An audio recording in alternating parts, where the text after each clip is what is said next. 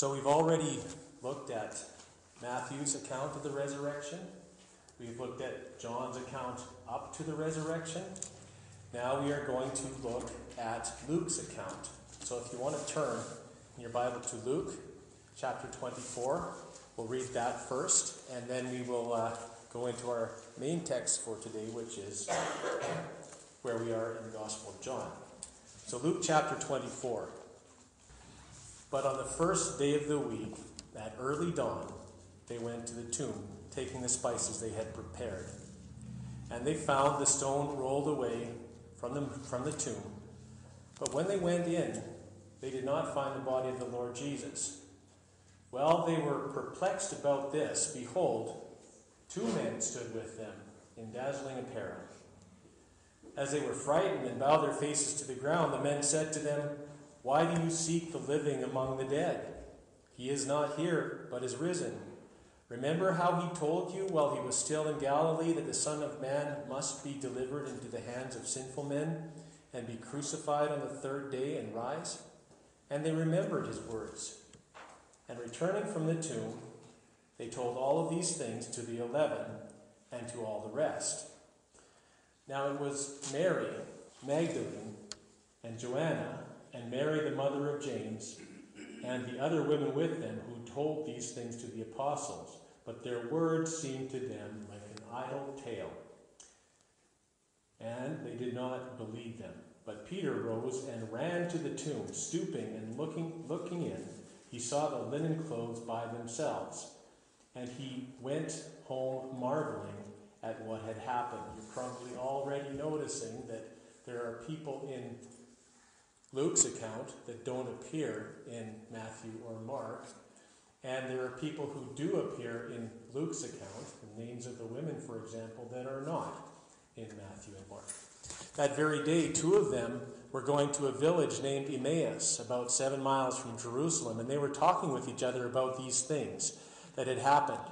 When they were talking and discussing together, while they were talking and discussing together, Jesus himself drew near and went with them, but their eyes were kept from recognizing him.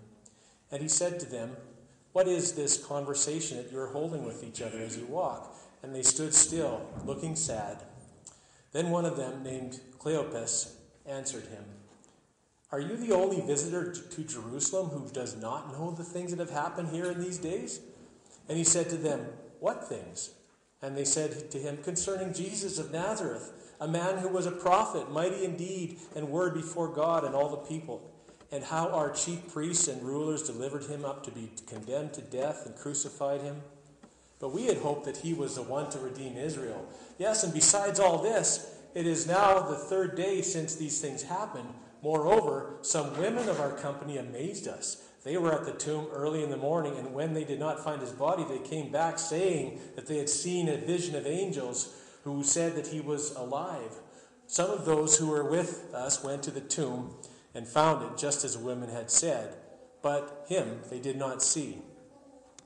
And he said to them, O foolish ones, and slow of heart to believe all that the prophets have spoken. Was it not necessary that the Christ should suffer these things and enter into his glory? And beginning with Moses and all the prophets, he interpreted to them all that the scriptures, all that the scriptures, uh, all in all the scriptures, the things concerning himself. And so they drew near to the village to which they were going. He acted as if they were going farther. He were going farther. But they urged him strongly, saying, Stay with us, for it is toward evening, and the day is now far spent. So he went to stay with them. When he was at table with them, he took the bread and blessed and broke it and gave it to them. And their eyes were opened, and they recognized him, and he vanished from their sight. They said to each other, Did not our hearts burn within us while, we talk, while, we, while he talked to us on the road, while he opened the scriptures? And they rose that same hour and returned to Jerusalem. There they found the eleven, those who were with them gathered together, saying, The Lord has risen indeed and has appeared to Simon. Then they told what had happened on the road and how he was known to them in the breaking of bread. As they were talking about these things, Jesus himself stood among them and said to them, Peace to you. But they were startled and frightened and thought he was a spirit. And he said to them, Why are you troubled, and why do doubts arise in your hearts? See my hands and my feet, that it is I myself. Touch me and see. For a spirit does not have flesh and bones, as you see that I have. And when he had said this, he showed them his hands and his feet. And while they still disbelieved for joy and were marveling, he said to them, Have you here anything to eat? They gave him a piece of broiled fish, and he took it and ate it before them. Then he said to them, These are my words that I spoke to you while I was with you, that everything written about me in the law of Moses and the prophets and the Psalms must be fulfilled. Then he opened their minds to understand the scriptures. And he said to them, Thus it is written that this Christ should suffer and on the third day rise from the dead, and that repentance and forgiveness of sins should be proclaimed in his name to all nations, beginning from Jerusalem. So there is Luke's account. Now, on to John. Thank you for your patience. I hope that you're listening closely and that you're noticing little details that are a bit hard to reconcile. Let's look at John now. Chapter 20. now, on the first day of the week, Mary Magdalene came to the tomb early while it was still dark and saw that the stone had been taken away from the tomb. So she ran and went to Simon Peter and the other disciple, the one whom Jesus loved, and said to them, They have taken the Lord out of the tomb, and we do not know where they have laid him. So when Peter went out with the other disciples, disciple, and they were going toward the tomb, both of them were running together, but the other disciple outran Peter and reached the tomb first. And stooping to look in, he saw the linen cloths lying there, but he did not go in. Then Simon Peter, following him, went into the tomb and went into the tomb. He saw the linen cloths lying there, and the face cloth which had been on Jesus' head, not lying with the linen cloths, but folded up in a place by itself. Then the other disciple, who had reached the tomb first, also went in, and he saw and believed. For as yet they did not understand the scripture that he must rise from the dead. Then the disciples went back to their homes. But Mary stood outside, weeping, outside the tomb. And as she wept, she stooped to look into the tomb, and she saw two angels in white sitting where the body of Jesus had lain, one at the head and one at the feet. They said to her, Woman, why are you weeping? She said to them, They have taken away my Lord, and I do not know where they have laid him. Having said this, she turned around and saw Jesus standing, but he did not know that it was Jesus. Jesus said to her, Woman, why are you weeping? Whom are you seeking? Supposing him to be the, jan- the gardener, I said, not a janitor, a gardener, she said to him, Sir, if you have carried him away, tell me where you have laid him, and I will take him away. Jesus said to her, Mary. She turned and said to him, in Aramaic, Rabboni, which means teacher. Jesus said to her, Do not cling to me, for I have not yet ascended to the Father, but go to my brothers and say to them, I am ascending to my Father and your Father, to my God and your God. Mary Magdalene went and announced to the disciples, I have seen the Lord, and that all and that he had said these things to her. On the evening of that day, the first day of the week, the doors being locked, where the disciples were for fear of the Jews, Jesus came and stood among them and said to them, Peace be with you. When he had said this, he showed them his hands and his side. Then the disciples were glad when they saw the Lord. Jesus said to them again, Peace be with you. As the Father has sent me, even so I am sending you. And when he had said this, he breathed on them and said to them, Receive the Holy Spirit. If you forgive the sins of any, they are forgiven them. If you withhold forgiveness from any, it is withheld.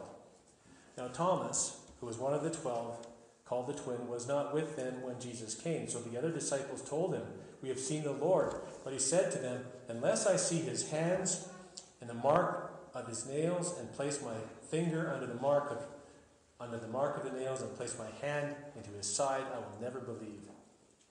Eight days later, his disciple, his disciples were inside again, and Thomas was with them.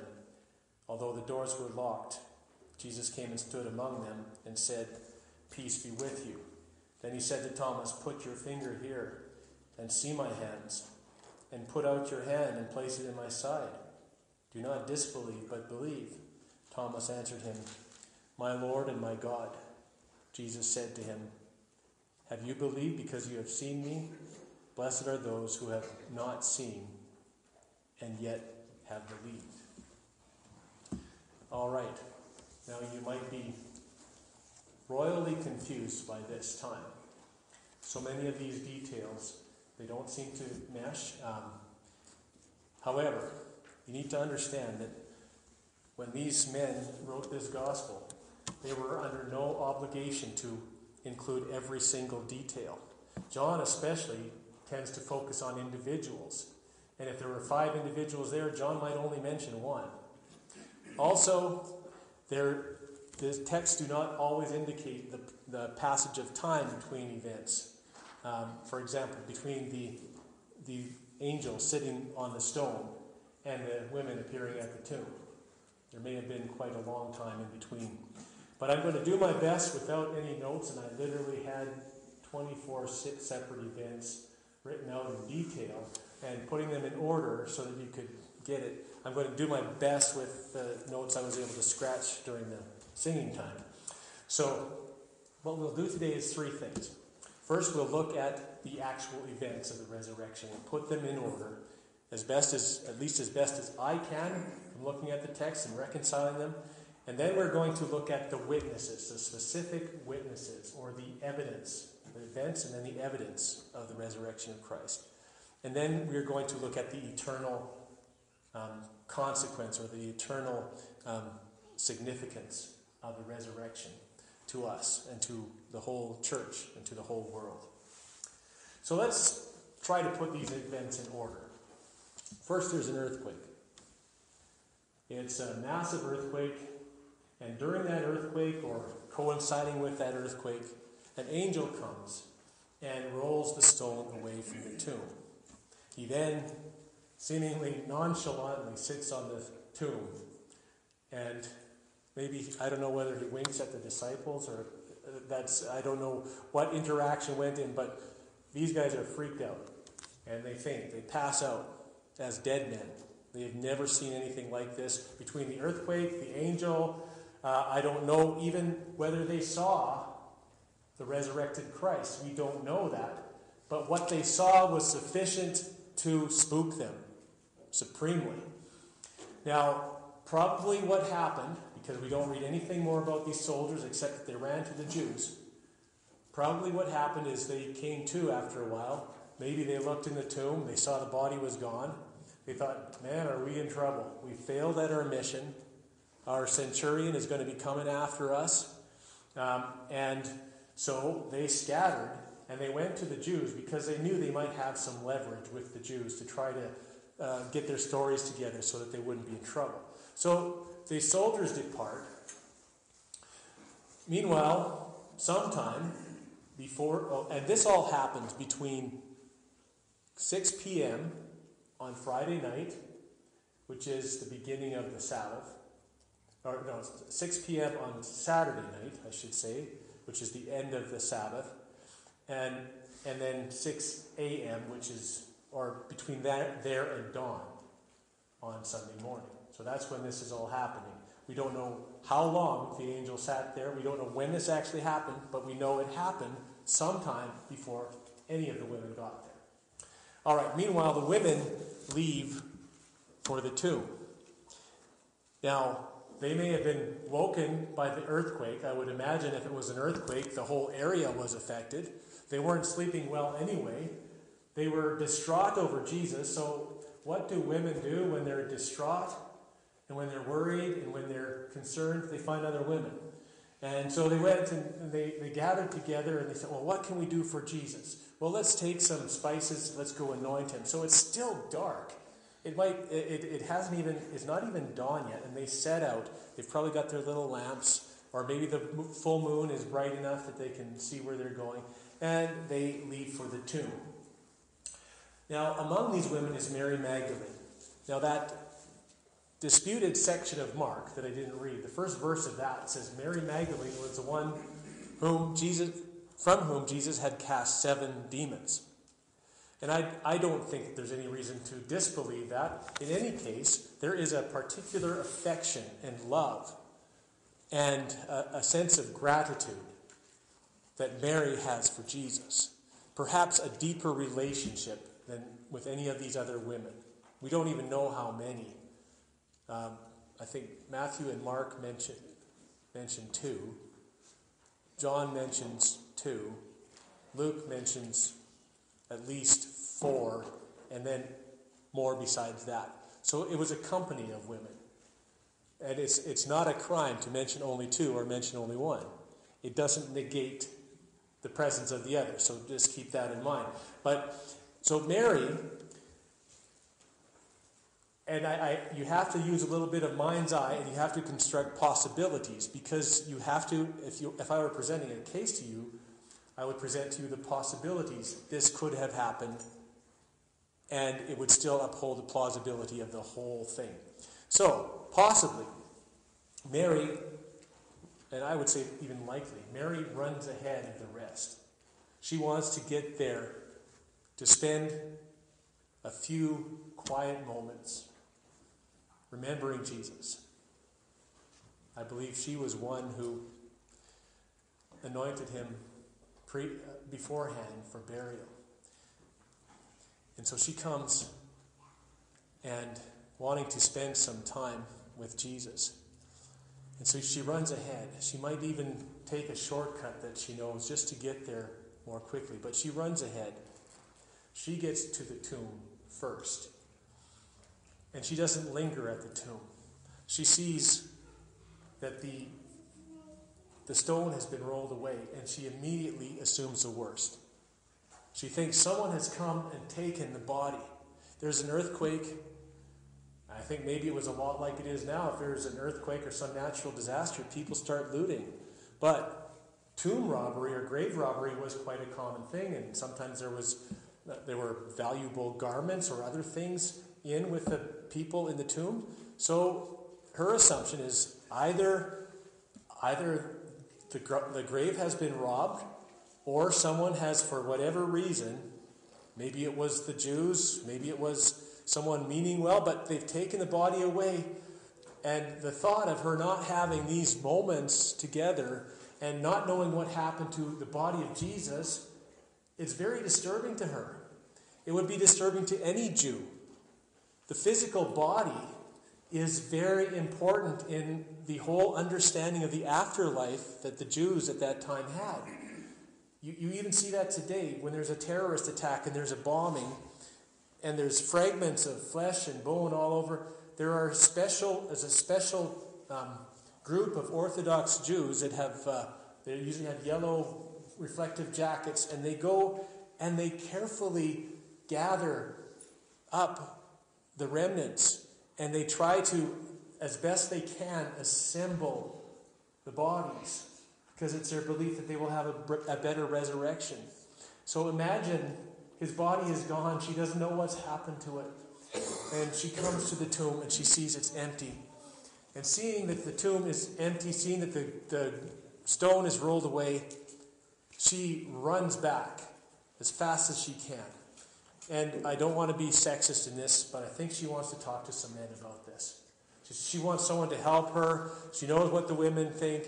She, and she wants to go and talk to Peter and John. They're, they seem to be the most respected, um, or among the, most, the inner core of Jesus' disciples. So she hustles back, and I don't know whether she would have met the women still coming or whether she would have gone another way. Even if she met the women, they weren't the one. I, she could have told them the grave is the, the stone is rolled away and it wouldn't have phased the women. They would still want to go see. They were most of the way there anyway. So Mary continues back. And she finds Peter and John. Meanwhile, the other women come to the tomb. the angel says to them, He's not here, He's risen. Come see the place where, where He lay. Now that's what Matthew says. And then Luke has them entering the tomb. I think Mark does as well. But there are two angels. So just because one author says an angel and the other say two, it doesn't mean that the other account is lying. If there were, if there were two, then there was one. Keep that in mind. So they enter the tomb, and the angel inside the tomb reminds them of the things Jesus taught. The Son of Man must be crucified, and then he will raise again on the third day. Go and tell the disciples that he will meet them in Galilee. Well, they linger for probably not a long time. They've got incredible news. They want to go tell the other disciples. And on their way back, they meet Jesus. And Jesus, he, after calming them down, they, they, they, they when they see him, they know him, which is interesting because the disciples didn't immediately know Jesus, the ones on the road to Emmaus, and neither did Mary. But these women, they know him. And, and he, he greets them, and, and then the women, they, they immediately begin to worship him. They, they throw themselves on the ground, they grab hold of his feet and his ankles, and they begin to worship him. And Jesus is only concerned that they go back and they tell the disciples, Tell the disciples, I will meet them in Galilee. All right, this is all fascinating, but the women, they return. They return on the orders of Jesus and of the angel. They return. They come back to the tomb, or they come back to where Peter and John and the other disciples are. Mary's already there. Who knows what she said already? It may be that she has said, in fact, it tells John tells us what she says. They have taken away the Lord, and I don't know where they've laid him. Something like that. I should actually have my Bible open to see that. Anyway, she tells him that the, Jesus' body has disappeared. The other women come and say, Well, we went to the tomb, and the tomb was empty. We went in, and the angel was there, and, and he told us, uh, Why do you seek the living among the dead? And he's not here, as he is risen. And go back and tell the disciples. So here we are, we're telling you, and they're all excited, and they're all talking at once. And the disciples, Luke says it so well. It seemed like they were talking nonsense. Seems like they were speaking uh, someone look it up there. What was the phrase that Luke uses? What's that? Idle tales. Yeah. You know that that way that men sometimes think of women. I'm not saying it's right, but idle tales. And yet, and then they have this parallel account of Mary who says, uh, they took someone took the body of Jesus. You see, Mary has not yet had the account of the angels. She's not seen Jesus. She's gone back on her own. And the other, so the disciples are trying to sort out all of this, this confusion. And they do their best, but Peter and John say, well, I don't know what they said, but they took off. They said, we're going to investigate. And they run as fast as they can. John is almost certainly the younger man. He runs a lot faster than Peter, and he gets there first. He's also a more thoughtful man. So he stops at the tomb. He's not going to jump to any radical conclusions. He's going to maybe see if it's safe to go in there and stays. Peter catches up, huffing and puffing, and he doesn't even hesitate at the door. He dives right into that tomb and, and he's got to see what's happening. And of course, uh, we've never seen Peter just dive into anything, have we? we, have never seen him be impulsive. Of course we have. He was the first into the water when, when Jesus was walking on the water. Um, he he is, was the first to speak in many situations, and sometimes it was good, and sometimes it wasn't. So Peter, he's, he's right in there. And Peter finds in the tomb, he finds the uh, linen cloths. Now, the other one of the other gospels at least calls it calls it a linen shroud, and John uh, and uh, John uses the plural um, cloths. Um, there really isn't a discrepancy because the plural and the singular are pretty much they're they're they're identical in the Greek. But the idea is this shroud would have been wrapped around, uh, whether it was a large, a great large cloth just kind of wrapped, or whether it was a long strip. It was wrapped around the body. So they find this and they find the, the headpiece laid off to the side. So Peter's in there, he's looking at this, and then John finally enters. And Peter, he's still processing. For once, Peter is without words. Um, he's, not, he's not jumping to a conclusion. And he's, we, we don't know what he's thinking. We don't know that he did not believe.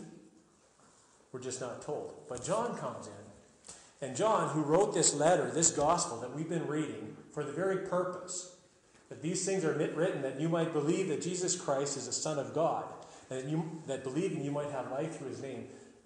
John writes of himself, whom he is incognito as a disciple whom Jesus loved. He writes, um, John saw and believed.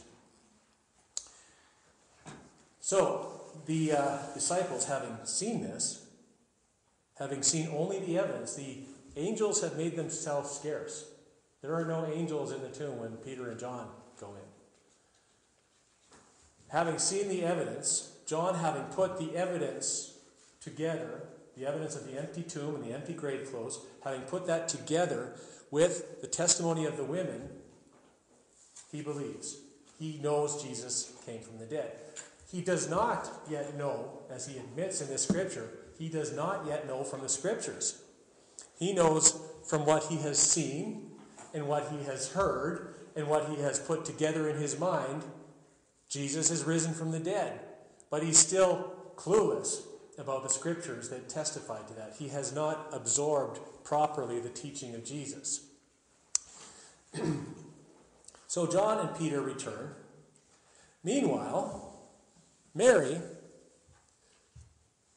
she has probably been following along, coming back from telling them that Jesus' uh, body has been taken, coming back from having heard the other woman say, Well, he's, uh, he's risen, and the angel told us, and we met him.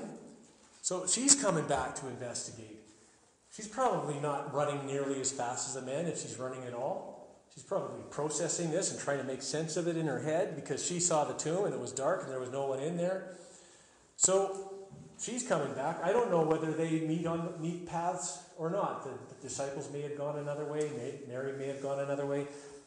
But even if they do meet, and if they do speak, the Bible doesn't say one way or the other. Mary doesn't learn any new information from these guys. The tomb is empty. Maybe she learns that the grave clothes are in there. But she's still got to go see for herself. John can say, I believe Christ was risen from the dead, but so, were, so did the other women. Peter is probably not saying anything. So she arrives back at the tomb. And she approaches the tomb. And I'm going to just open my Bible so we can follow closely from now on. I'm sorry if I've missed things and I've muddied things, but I don't have my clear notes in front of me.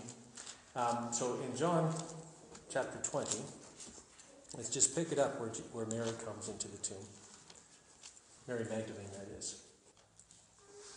Mary stood weeping outside the tomb, and as she wept, she stooped and looked into the tomb, and she saw two angels in white sitting where the body of Jesus had lain. So the angels have they've come back into the tomb. I don't know where they were or whether they just didn't reveal themselves to the disciples, but they're there. And we this is this is where we see the two angels together. I don't think we ever see that in the other gospels. They said to her, "Woman, why are you weeping?" She said to them, They have taken away my Lord and I do not know where they have laid him. You see, you see how I've put things together thus far to make sense of the fact that Mary doesn't know anything. The other gospels would you would assume that all the women went back together and Mary was with them, and then you'd wonder, well, why is Mary still at the tomb, and why does she still why does she still not understand? You see, there's there's things going on here that uh, you have to you have to do some work to figure out what's happening. Having said this, she turned around and saw Jesus standing. So the angel asked her a question. She's um, certainly awestruck by what she's seeing, but it fits with what the other women have said. And she's kind of in shock. she sees Jesus. She turns around and saw Jesus. Now, maybe she saw a movement out of the corner of her eye, but for some reason she turns. She, she senses that there's someone behind her. She turns and sees Jesus uh, standing, but she did not know that it was Jesus. Jesus said to her, Woman, why are you weeping? Whom are you seeking? I don't think Mary is anywhere close to having eloquent words. So, supposing him to be the janitor, she said to him, Sir, if you have carried him away, tell me where you have laid him, and I will take him away. Jesus said to her, just one word, Mary. And she heard the voice that had called the demons to come out of her. She heard the tender, loving voice that had addressed her many times as one of his female disciples. She heard that voice of authority, and she recognized when, when, when it said her name, when Jesus said her name, she recognized the voice. Immediately she turn, turns and she says to him in Aramaic, which would be her mother tongue, her heart language, she said, Rabboni, teacher. She recognizes him. Jesus says to her, Do not cling to me, for I have not yet ascended to the Father. Now, I love this. Okay. Allow me to read between the lines. Again, why would Jesus say, Do not cling to me? Do you think maybe she was clinging to him?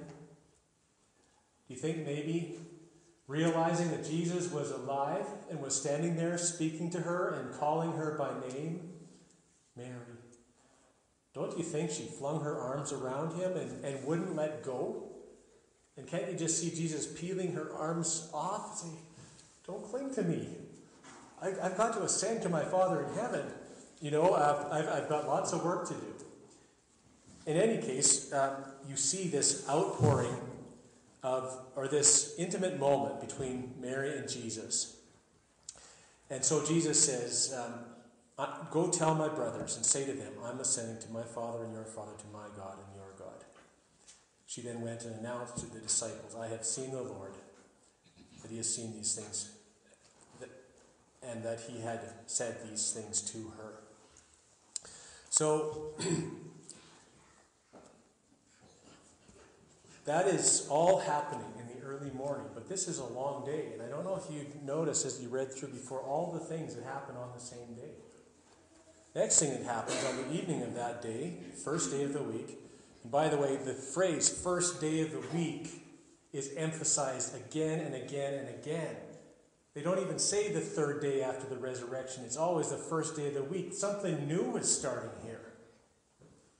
It's the Lord's day. It's the day he rose from the dead. Everything has changed from this point on. In, in Scripture, the number eight typifies a new beginning. Seven days completes a week. The next day, the first day, is a new beginning. This is a new beginning. It's the beginning of uh, life through Jesus Christ. It's the, uh, it's the beginning of the hope of the resurrection for everyone. So the Jews came and stood on the evening of that day, the first day of the week, the doors being locked where the disciples were for fear of the Jews. Jesus came and stood among them. Now you find this, I forget which other gospel, but I'm hurrying here, but you find the same account. Um, now, what's missing here in between is Luke's account of the disciples on the road to Emmaus. But that happens in between. That happens in the afternoon. This happens in the evening. So, in between here, Jesus has met the disciples, the two disciples on the Emmaus road, and has testified about himself, explained to him from the scriptures exactly who he is, and then finally, the Lord has opened their eyes through his breaking of the bread and blessing it and distributing it to them, and they immediately recognize him as Jesus. And, and as soon as they recognize and they, they looked at each other with their mouths open, and then they turn back and poof, Jesus is gone. He's nowhere to be found. So that's happened in between. Those two disciples then they come and they join the group that we're looking at right here. And it says the 11. Um, evidently, there were, the 11 did show up there, but when Jesus appeared to them, Thomas wasn't with them at that point. So Thomas had to have a special engagement with Jesus later on where he repeats, showing them his hands and his feet, and, and gives Thomas the opportunity to put his hand in his side. So that, that doesn't happen until eight days later. But there, at some point, the 11 disciples are gathered in this place, along with many other people who have followed Jesus and understand that are, are, are just trying to piece together what has happened. And they're gathered there, they've locked the door, they're afraid of the Jews. They're afraid that the Jews are going to accuse them of stealing the body, which they have, which they do. Uh, they blame the stealing of the body on Jesus, and they make this big conspiracy with the Roman soldiers. So they're hiding. All of a sudden, Jesus appears in their midst. Putting the accounts together, they think they've seen a ghost. Now, some who are already convinced, some already know that Jesus is risen from the dead, but we're told that it is because of joy and because of uh, because they're overwhelmed that they can't believe. It's like I can't believe it. Like, is it, is it really you, Jesus? I mean, I believe it, but I can't believe it. And so Jesus says, okay, some of them think he's a spirit. So Jesus says, well, have you ever seen a spirit with, with, with hands and feet? And he shows them his hands and his feet. He extends them as if to say, touch them. See if I'm real. And then he does the most interesting thing. Just to make sure that they have no doubt whatsoever. Guys, do you have anything to eat? So they bring him out some broiled fish and he eats it in front of them. You see what Jesus is doing? He's showing them that he is really raised, that his body has a physical structure. And yet, this body, it's like nothing they've ever seen. Because he appeared in the midst of them, and the door was locked.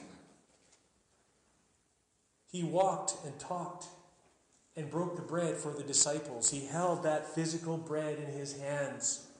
And they heard him and they saw him. They may have touched him along, in that little village after they had been on the road to Emmaus. And, and when they looked up, he was gone. There's, there's a different essence. It's the same body, but it's changed. There's a different quality to it. This body is not inhibited by locked doors. This body is not inhibited by distance and barriers. It's, as Paul described, a spiritual body. It is a body, it is a heavenly body. It has a structure, it has a semblance, but it is not flesh and blood as an unchanged, corruptible human body. So, after this, Jesus has the specific encounter with Thomas so that all 11 of the remaining disciples are equally convinced. And next time you see, you hear someone accuse Thomas of being the doubting disciple, remember that all the other guys doubted too, and they got the same object lesson. Thomas is just singled out a little bit later on. And then Jesus said, Blessed, you believe because you see, blessed are those who have not seen and yet believe. All right, so that is the account. Those are the events of the resurrection. And I'm not saying that I'm infallible in that. There are many harmonies of the gospel, and I've, I've taken bits and I've, I've tried to understand this. But it's an amazing picture of all of these events and I would think that anybody investigating any event in history would have to go through this process of pulling all these accounts together and, and seeing how they intersect. This I know. Everything in these accounts is true. Because I believe in God's work in preserving or in inspiring and preserving Scripture.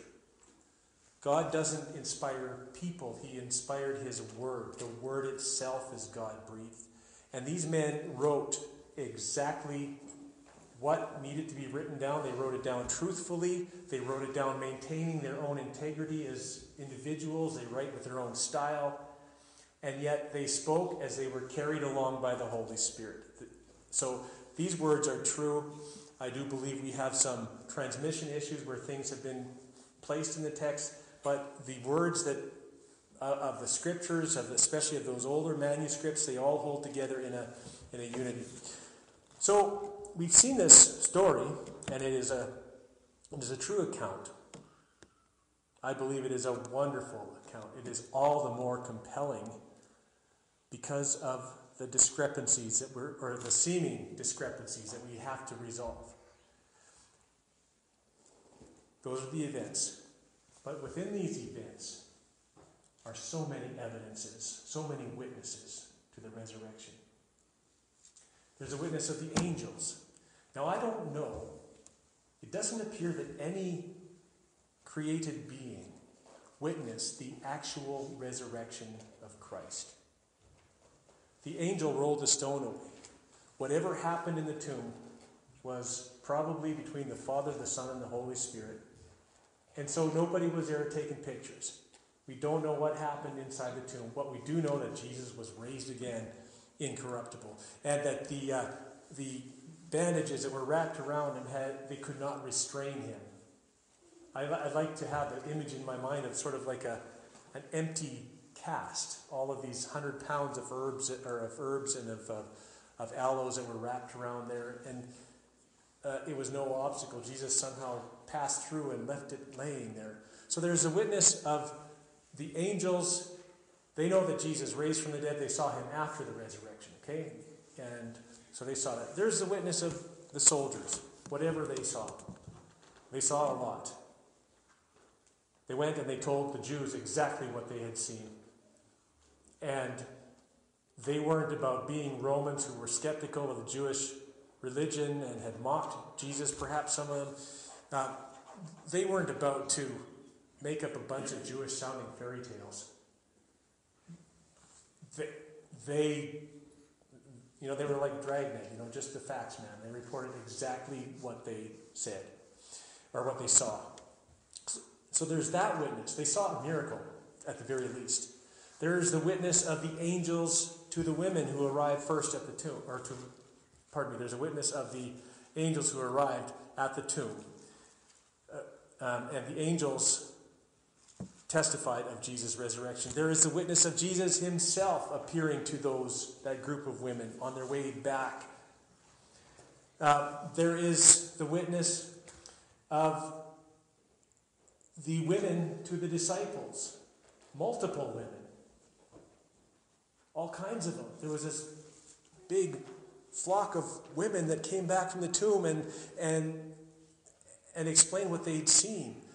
And all of them agreed except for Mary, who had seen something different.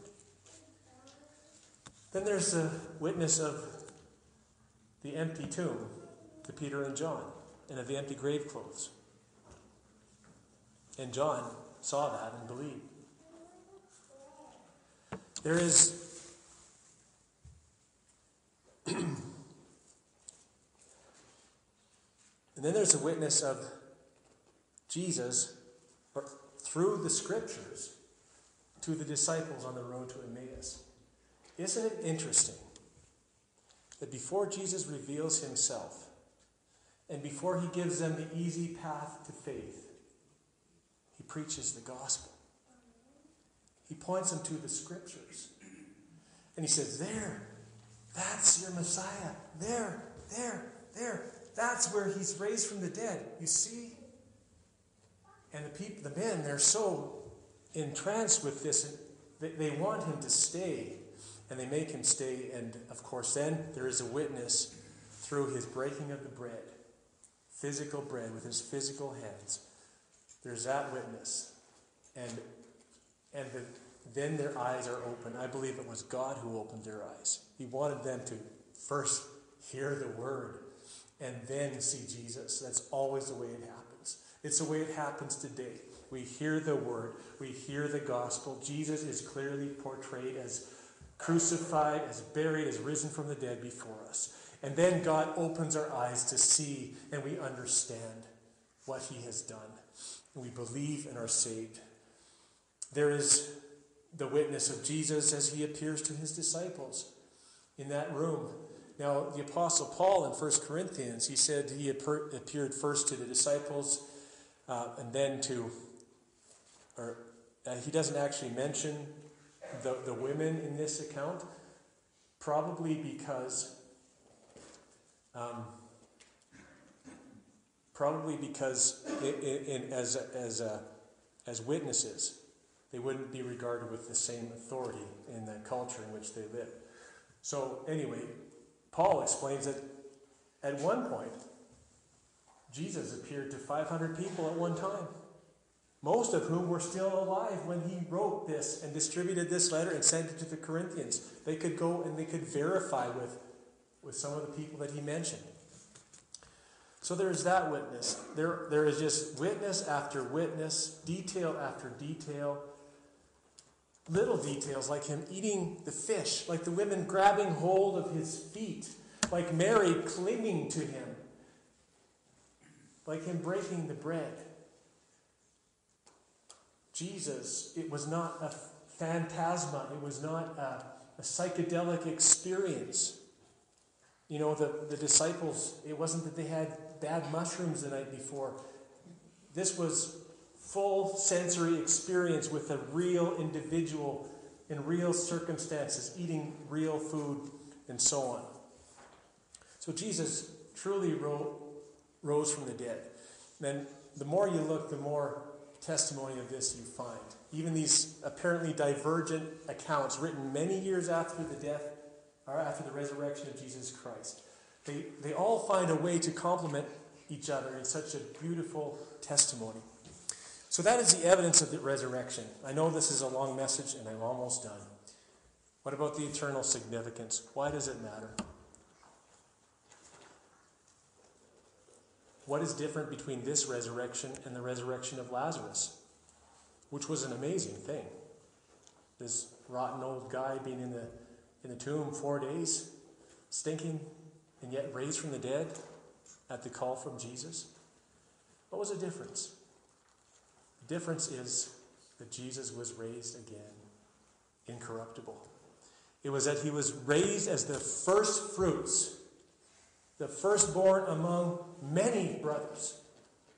That was a prototypical resurrection that is in store for everyone who trusts in the death, burial, and resurrection as, of Jesus Christ as their atonement for sin, as their ransom, as their propitiation, as their Savior, as their Lord. That is the eternal significance. When, when Lazarus was raised from the dead, it was only it was only an appetizer for what would happen when Jesus rose from the dead. And Martha said to uh, Martha spoke to Jesus and and uh, in fact I want us to look here. This is where we'll close in John uh, chapter 11, I believe it is. Let's start at verse 14 to see the, the reality of Lazarus' death. Then Jesus told them plainly, Lazarus has died, and for your sake, I'm glad that I was not here that you may believe. But let us go to him. So Thomas called the twin and his fellow disciples, said, Let us go that we may go with him. Um, I started too early there. Okay, let's go to about verse 20. So when Martha heard that Jesus was coming, she went and met him, but Mary remained seated in the house. Martha said to Jesus, Lord, if you had been here, my brother would not have died. But even now, I know that whatever you ask from God, God will give you. Jesus said to her, Your brother will rise again. Martha said to him, I know that he will rise again in the resurrection on the last day. See, Mary's quite the Bible scholar already. She understands that. She's been taught by the Pharisees who believe in the resurrection. She's heard Jesus talking. Jesus said to her, I, I am the resurrection and the life. Whoever believes in me, whoever believes in me, though he were dead, though he die, yet shall he live. And everyone who lives and believes in me shall never die. Do you believe this? Martha's reply, she said to him, Yes, Lord. I believe that you are the Christ, the Son of God, who is coming into this world. See, the hope, the resurrection of Jesus Christ is not only the hope of an afterlife, of a, of a glorified body, of being in the presence of Christ forever and ever. It's more than that. He who believes in me, though he were dead, yet shall he live. There is spiritual life immediately for everyone who trusts in the Lord Jesus. And everyone who trusts in the Lord Jesus, when they die, it'll be like Jesus on the cross. Into your hands, Father, Lord, I commend my spirit. There is an unbroken fellowship. There is no dark holding place of Hades or Sheol. It is present with the Lord. That, and that, that is an immediate thing. But what is amazing is that that life begins the moment that the Holy Spirit brings a heart to life. When you believe that Jesus Christ is the Son of God. Mary, Martha believed that the Son of God who was coming into the world, we can look back and say, we believe in the Son of God who came into the world. The Son of God who said he was the resurrection and the life, and then the Son of God who was raised from the dead to show that he is the resurrection and the life. And so I will leave you with that question that Jesus posed to Martha. Do you believe this? Do you believe that Jesus is the resurrection and the life? Do you believe, as Mary said, that he had that he was a Christ, the Son of God, who has come into the world? Believe those things. As the Apostle Paul says in Romans 10 9 and 10. And I know I said I closed with the last verse, but I think this one's better. Romans 10. If you confess with your mouth that Jesus is Lord and believe in your heart that God has raised him from the dead, you will be saved. For, uh, let me find verse 10 here. For if you confess with your mouth that Jesus is Lord and believe in your heart that God is raised from the dead, you'll be saved. For with the mouth, with the mouth, pardon me, with the heart, one believes and is justified. Wow, justification by faith. Simply believing, and with the mouth, one confesses and is saved. For Scripture says, Everyone who believes in him will not be put to shame, for there is no distinction between Jew and Greek. For the same Lord is Lord of all, bestowing his riches on all who call upon him. For everyone who calls on the name of the Lord will be saved. So, my invitation and the invitation of Scripture is to come to Jesus, to call on his name, recognizing who he is that he is a resurrection and a life, that he is the perfect sacrifice for sin, but that he did not remain dead, that he's alive. And as that risen Savior, He is the only one who can save you and give you eternal life. Let's pray. Thank you, Lord, um, just for your help in getting through an immense amount of material in these accounts. And Lord, there's so much more. And I pray that as we reflect upon these things, we would rejoice